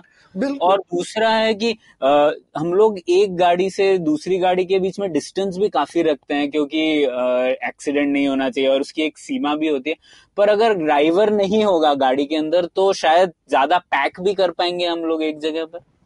बिल्कुल, ये यही नहीं और और भी चीजें। तो तो जैसे हम ही लोगों ने जो अपनी गाड़ी बनाई है, हाँ, तो उसी में क्योंकि एक तो हमारा मालवाहक था तो उसमें हमको आदमी को बिठाना ही नहीं था। हाँ, तो हमारी गाड़ी का शेप एकदम ही यूनिक है। हुँ.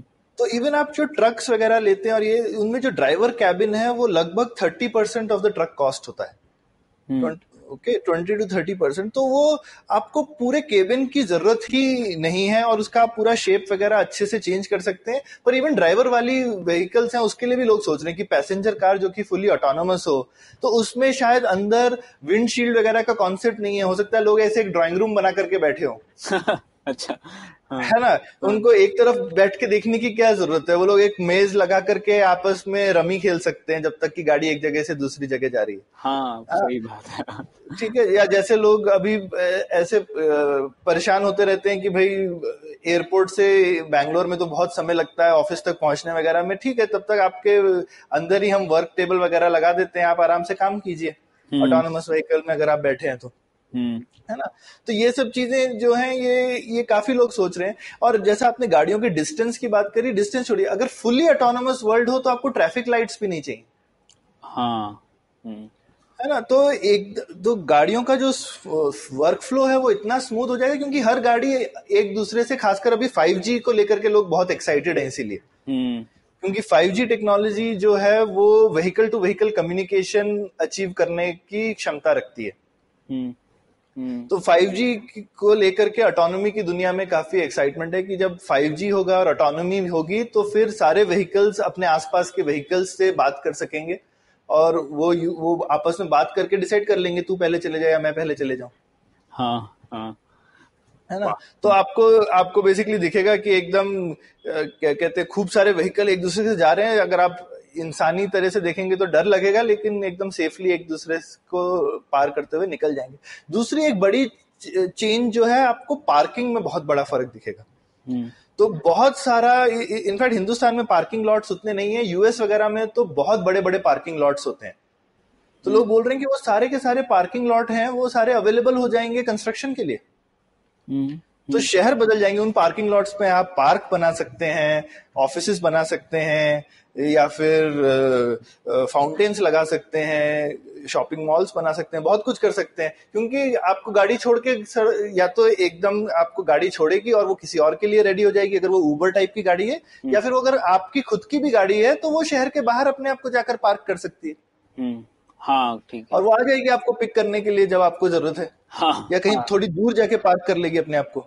हाँ सही बात। हाँ ये तो मतलब आप हर जगह पर, जगह पर ही सब लोग पार्क कर देते हैं, जैसे बैंगलोर या भारत के कई शहरों में होता है, वैसे हाँ, नहीं तो, होगा वैसे। हाँ क्योंकि अभी हमारा लिमिटेशन है कि पार्क करने के बाद आपको चलना पड़ता है। हाँ तो पार्किंग उतनी दूर हो सकती है आपके गंतव्य से, आपके वॉकिंग डिस्टेंस जितनी दूर हो सकती है। हाँ ठीक है, वो वो सीमा चली जाएगी। आपको तो एक्चुअली हमेशा डोर स्टेप पे गाड़ी छोड़ेगी और उसके बाद में आपकी गाड़ी थोड़ी सी दूर जाके पार्क हो जाएगी, तो सडनली सड़कें खाली हो जाएंगी काफी, और काफी जगह खाली हो जाएगी जिनको आप यूज कर सकते हैं। तो हिंदुस्तान में एनीवे लोग उलूल जुलूल पार्किंग करते हैं। हाँ। तो वो खैर खत्म हो जाएगी, लेकिन वेस्टर्न कंट्रीज में बहुत बड़ा एरिया पार्किंग लॉट्स का है जो कि फ्री अप हो जाएगा। अच्छा सौरभ, अब अंत में मुझे ये जानना है कि सरकार क्या कर सकती है इसमें। जैसे आपने बताया कि डार्पा का कितना बड़ा रोल था ये पूरी टेक्नोलॉजी की शुरुआत में, और वो तो एक सरकारी एजेंसी है। तो अब भारत में हम लोग, अब तो वो रेस तो शायद चली गई, अब क्या कर सकती है भारत सरकार? तो मुझे लगता है एक तो रेस की बात है, मतलब हम हमेशा टेक्नोलॉजी के क्षेत्र में रेस तो रहती है, और क्योंकि हम नेशन स्टेट्स हैं तो एक आपस में पावर की भी रेस है। आप कभी ये नहीं चाहते हैं कि आपकी नेशनल पावर जो है वो दूसरे देशों की तुलना में कम हो जाए। हम्म, तो इसमें हमको हमेशा देखना ही है कि कहीं चाइना या यूएस या रशिया या पाकिस्तान, जितने चाहे हमारे नेबर हों चाहे हमारे से दूर वाले भी हों, उनके साथ में ये टेक्नोलॉजी काफी पावर पावर भी आपको देती है, क्योंकि इसके डिफेंस और स्पेस में बहुत ज्यादा यूटिलिटी है। हाँ। तो इसके लिए सरकार को, और दूसरी चीज है कि इसकी सेफ्टी वगैरह में बहुत ज्यादा अहमियत है, तो दोनों तरफ से जो है सरकार का इसमें ध्यान होना चाहिए इस टेक्नोलॉजी में। और खासकर सेफ्टी में मैं बोलूंगा हमको सीधे सिर्फ कॉपी करने की जरूरत नहीं, हमारी अपनी समस्याएं हैं। तो ठीक है, डार्पा ने बोला कि भैया हमको गाड़ियों को ऑटोनोमस करना है, अरे हमें हिंदुस्तान में ये देखना चाहिए, हमारे हिंदुस्तान दुनिया का सबसे बड़ा टू व्हीलर देश है। हाँ, हमको टू व्हीलर के लिए लेवल वन और टू ऑटोनोमी सोचना चाहिए ना। इवन टू व्हीलर के लिए लेवल वन और टू ऑटोनोमी का मतलब क्या है ये भी नहीं पता है किसी को। हाँ। क्योंकि किसी ने ये सवाल पे सोचा ही नहीं है। हुँ, हुँ. क्योंकि ऐसे ही जो है वो, जब हम ऑटोमोटिव की बात करते हैं तो टू व्हीलर की तो कोई सोचता ही नहीं ना पूरी दुनिया में। हाँ। टू व्हीलर तो लोगों को लगता है कि एक रिक्रिएशनल व्हीकल है बाहर के देशों में। हाँ, पर हमारे लिए तो बहुत जरूरी है। हमारे लिए तो लोग भाई एज अ कार्गो व्हीकल भी यूज करते हैं और एज अ कम्यूट व्हीकल भी, रोज अपना दफ्तर आप स्कूटर में या मोटरसाइकिल पे जाते हैं ना लोग। हाँ, हाँ. और और वो गाड़ियों से कितना ज्यादा खतरनाक है। हुँ. तो हम क्यों नहीं एक स्कूटर और मोटरसाइकिल में वार्निंग सिग्नल दे सकते हैं कि भैया तुमने मिस कर दिया, लेकिन देखो सामने से ट्रैक्टर आ रहा है। हाँ. है ना, या फिर भाई सामने जैसे पानी है, पानी के अंदर गड्ढा है, हम आंख से नहीं देख सकते पर रडार तो देख लेगा ना। हाँ. तो हम बता सकते हैं ना किसी को कॉन्फिडेंटली कि भैया जो आगे का गड्ढा है वो उतना कम नहीं है जितना तुमको लग रहा है। उस गड्ढे में तुम जाओगे तो मेरे को पता है तुम्हारे पहिया कितना बड़ा है, तुम फंस जाओगे। नहीं सौरभ, ये तो बहुत जरूरी है, क्योंकि जैसे हम बैंगलोर में ही देखते हैं तकरीबन दो लोगों की मृत्यु रोज हो जाती है, रोज आ, हर आ, एक्सीडेंट में, और अक्सर ये लोग टू व्हीलर्स वाले ही होते हैं। हाँ, बिल्कुल बिल्कुल। और और हम, और ठीक है हम एक चीज ठीक कर रहे हैं कि हम बोलते हैं सब लोग हेलमेट पहने तो उससे एक्सीडेंट फेटल नहीं होगा। हाँ, है ना, तो जान जाने का खतरा कम है। लेकिन ठीक है हम हम लेकिन मेरे को लगता है हमारा थोड़ा एम्बिशन एज ए सोसाइटी ऊपर होना चाहिए ना। एक्सीडेंट हो ही क्यों? हाँ, हाँ. हम ये सोचते हैं एक्सीडेंट हो गया तो जान नहीं जाएगी, वो ठीक बात है। और हेलमेट, मैं ये नहीं कहूंगा ऑटोनोमस सिस्टम आ गया तो हेलमेट मत पहनिए, फिर भी पहनिए। हाँ. वो एक लास्ट फेल सेफ है कि कुछ हो गया तो फिर भी आपकी शायद जान नहीं जाएगी। हुँ. लेकिन एक्सीडेंट हो ही क्यों? हुँ. है ना, फाइनली जब वो एक्सीडेंट होता है तो हमें जान जाना तो बहुत ही एक्सट्रीम इवेंट है, पर ठीक है आप जो भी काम से जा रहे थे उस दिन वो काम नहीं होगा, कम से कम आप हॉस्पिटल का एक चक्कर तो लग ही जाएगा। टांग वांग टूट गई तो तीन महीने निकल जाएंगे आपके। हाँ. कितना खर्चा होगा, सो अलग, ट्रैफिक रुक जाती है तो हर एक्सीडेंट से जो एक्सीडेंट होता है वो अलग, पर पीछे उसके सौ दो सौ लोग और लेट हो जाते हैं। इतना पॉल्यूशन होता है क्योंकि ट्रैफिक सारा अटक जाता है। कितने सारे प्रॉब्लम है किसी एक एक्सीडेंट से। हाँ. तो एक्सीडेंट ना होने से बहुत ज्यादा हमारे लिए इम्प्रूवमेंट हो सकती है। तो हमको और और वो इस एक तरह से आप देखें तो ये कॉस्ट जो है वो एक्सीडेंट वाले के लिए वो पूरी सोसाइटी में हम डिस्ट्रीब्यूट कर देते हैं ये कॉस्ट को। हाँ, तो हमको लगता है भाई स्कूटर तो बहुत सस्ता है, पर स्कूटर की वजह से जो सब दिक्कतें आई वो तो नहीं है सस्ती। तो फाइनली सरकार का इसमें ये सब रोल है कि ये सब आपको जो सेफ्टी रिलेटेड टेक्नोलॉजी है इसकी फंडिंग कैसे हो, हमको इसको अफोर्डेबल बनाना है, और पहले तो बनाना है। हाँ, ये हमारे लिए कोई नहीं बनाएगा पूरी दुनिया में, ये हम ही बनाएंगे हमारे लिए। हाँ, हम बना सकते हैं कई देशों के लिए, और और हिंदुस्तान की कोई कंपनी ने अगर ये बनाया तो वो दुनिया की लीडर होगी इस टेक्नोलॉजी में। हाँ, तो इस फील्ड में हम मतलब पांच दस बिलियन डॉलर कंपनीज बना सकते हैं। तो ये एक हमारे लिए मुझे लगता है मौका है। हम जो टेक्नोलॉजी से डरते हैं वो मौका भी है, और सरकार का इसमें इसीलिए रोल आता है कि जैसे डार्पा ने जो रोल प्ले किया, क्योंकि यहाँ पे एक रेगुलेटरी रोल भी है, डेफिनेशन का रोल भी है, और एक ग्रैंड चैलेंज टाइप का अपॉर्चुनिटी भी है, जहाँ पे हम बोले कि एक ग्रैंड चैलेंज हमको बनाना चाहिए टू व्हीलर्स को लेकर के। और सौरभ, ऐसे जो सैंडबॉक्स एनवायरनमेंट बोलते हैं ना टेक्नोलॉजी के क्षेत्र में, वैसे भी सरकार कुछ कर सकती है क्या, कि जैसे रात को लोगों को चलाने दे गाड़ियां ये ऑटोनॉमस व्हीकल ऐसे कुछ? बिल्कुल बिल्कुल, आई मीन तो तो उस तरह से तो मैं बोलूंगा अभी तो इंडिया में कोई लॉ है ही नहीं इस मामले में। तो ठीक है, आप अपने प्राइवेट एरिया में कुछ भी कर सकते हैं, लेकिन इवन प्राइवेट स्पेस में भी सरकार, जो मैं बोलता हूँ, और ये शायद ऑटोनॉमी से रिलेटेड ही नहीं है, हर टेक्नोलॉजी में, हर इसके लिए मैं बोलता हूँ सरकार पैसे देने की जगह या फंडिंग करने की जगह सरकार जो है एक पायलट प्रोजेक्ट और इनिशियल बायर बन सकती है। अब जैसे कचरा ढोने वाली गाड़ी को तो हम ऑटोनॉमस बना सकते हैं ना, जो रात को कचरा ढो के ले जाए, है ना, जब एकदम सड़क पे भीड़ भाड़ नहीं होती है। या फिर हम बोल सकते हैं हमारे इतने सारे पीएसयूज हैं या डिफेंस पीएसयूज हैं, उनके इतने बड़े बड़े कैंपसेस हैं, एकड़ों में, हेक्टरों में, उन कैंपसेस के अंदर हम ऑटोनॉमी क्यों ना शुरू कर दें, है ना। तो हमारे पास में ऐसे मतलब सरकार का मन हो तो बहुत कुछ कर सकते हैं, और मुझे लगता है करना चाहिए, वरना हम हम एक अपॉर्चुनिटी खो रहे हैं। हाँ, और जैसा आप कह रहे थे कि शायद ये गाड़ियां ना चले, पर वो जो टेक्नोलॉजी है जैसे लाइडार हो गया या फिर इमेज प्रोसेसिंग हो गया, उनमें तो कुछ डेवलपमेंट हो गई जो कई और क्षेत्रों के लिए भी महत्वपूर्ण हो। बिल्कुल, मतलब ये ये एक ऐसी चीज है जहाँ पे स्किल्स हमारे लिए बहुत ज्यादा जरूरी है। हमको अगर हम, सोचिए हिंदुस्तान में कोई सॉफ्टवेयर डेवलपर्स नहीं होते तो हमारे पास में कोई, शुरू में तो हमने इनफैक्ट दूसरे देशों के लिए काम करना शुरू किया, फिर लेकिन वो स्किल्स हमारे देश के भी काम आए ना। हम्म, तो जैसे हम सोचेंगे कि नाइंटीज़ में इंटरनेट आया और हिंदुस्तान उसमें बिल्कुल पीछे नहीं रहा, वो एक हमारा, हमने बहुत अच्छा काम किया था, उसमें सरकार का भी बहुत योगदान था, है ना। उसमें हमने जो निक सिस्टम लगाया था, सारी यूनिवर्सिटीज में शुरू में इंटरनेट आया था, वो कैसे आया था, सरकार की मदद से आया था ना। तो आज की डेट में अब जैसे मैं बोलूंगा, हाँ, हिंदुस्तान में एक ऑटोनॉमी लैब नहीं है। मतलब हम तो आईआईएससी के साथ काम करते हैं, इंडिया की फोरमोस्ट रिसर्च इंस्टीट्यूट है, वहां पे रो रहे हैं हम लोग एक दो प्रोफेसर्स के साथ मिलके कि एक ऑटोनॉमी लैब लगवा दो, कोई गुहार सुन के नहीं दे रहा है। अच्छा। तो पूरे हिंदुस्तान में एक ऑटोनॉमी लैब नहीं, सोचिए। वाह, तो हम कैसे एक ऐसे नए फील्ड में अपना अपनी पहचान बनाएंगे, और पहचान तो छोड़िए, ये वैसा, ये सोलर एनर्जी जैसा नहीं है जहाँ कर लिया तो अच्छा, नहीं किया, ये नहीं करेंगे तो सही में मतलब आई मीन वैसा हो जाएगा कि भाई हम तीरंदाज हैं और बाकी लोगों के पास मशीन गन है। हुँ, हुँ. वैसा वैसा पोटेंशियल है इस टेक्नोलॉजी का। ये कोई सोलर इलेक्ट्रिक टाइप चीज नहीं है कि ठीक है नहीं किया तो इम्पोर्ट कर लो भाई। हुँ, हुँ. इसका डायरेक्ट इम्पैक्ट है डिफेंस और अदर चीजों में, तो हमको ये स्किल्स तो चाहिए ही। तो हम कमर्शियल स्पेस में करें, पर हमको चाहिए कि हजारों इंजीनियर्स इंडिया में, ये जो तीन सवाल मैंने बोले, मैं कहाँ हूँ, मेरे आसपास क्या है, और मुझे अगला क्या कदम उठाना है, इन सवालों के जवाब देने वाले कितने इंजीनियर हैं इंडिया में। ऐसे हमको हजारों हजारों इंजीनियर चाहिए इंडिया। हाँ, पर वही है कि सरकार, तो हम लोग जैसे स्केप्टिकल रहते ही है, सरकार अगर इन्वॉल्व हो जाए तो फिर वो कैसे सोचेगी इन सब चीजों के बारे में, वो कह नहीं सकते। वो पैसे देगी या फिर खुद का एक इंस्टीट्यूशन बनाएगी जिसमें फिर वो एक सरकारी इंस्टीट्यूशन बन जाएगा, और फिर आपको पता ही है क्या होगा। तो सरकार कम से कम क्या कर सकती है, आप ये बताइए मुझे। तो मुझे लगता है कि जैसे जो ग्रैंड चैलेंज टाइप की जो चीज है वो वो एक मिनिमल चीज है, क्योंकि आप उसमें प्राइवेट सेक्टर को इन्वॉल्व कर रहे हैं।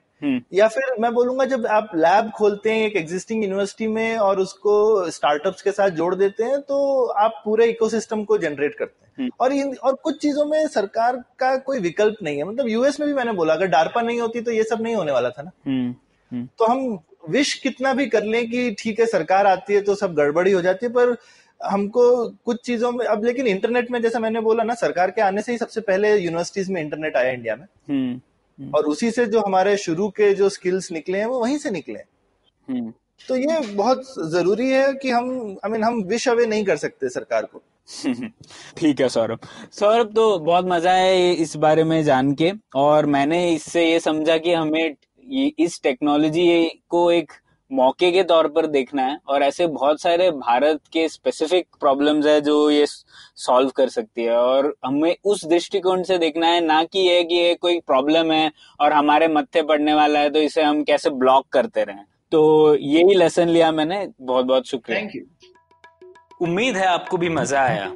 यह पॉडकास्ट संभव हो पाया है तक्षशिला इंस्टीट्यूशन के सपोर्ट के कारण। तक्षशिला पब्लिक पॉलिसी में शिक्षा और अनुसंधान के लिए स्थापित एक स्वतंत्र संस्था है। आप दुनिया के किसी भी कोने में हो, आपकी उम्र कुछ भी हो, अगर आप पब्लिक पॉलिसी, विदेश नीति या टेक्नोलॉजी गवर्नेंस में रुचि रखते हैं तो तक्षशिला की website Takshashila dot O R G dot in पर उनके कोर्सेज को जरूर चेक कीजिए।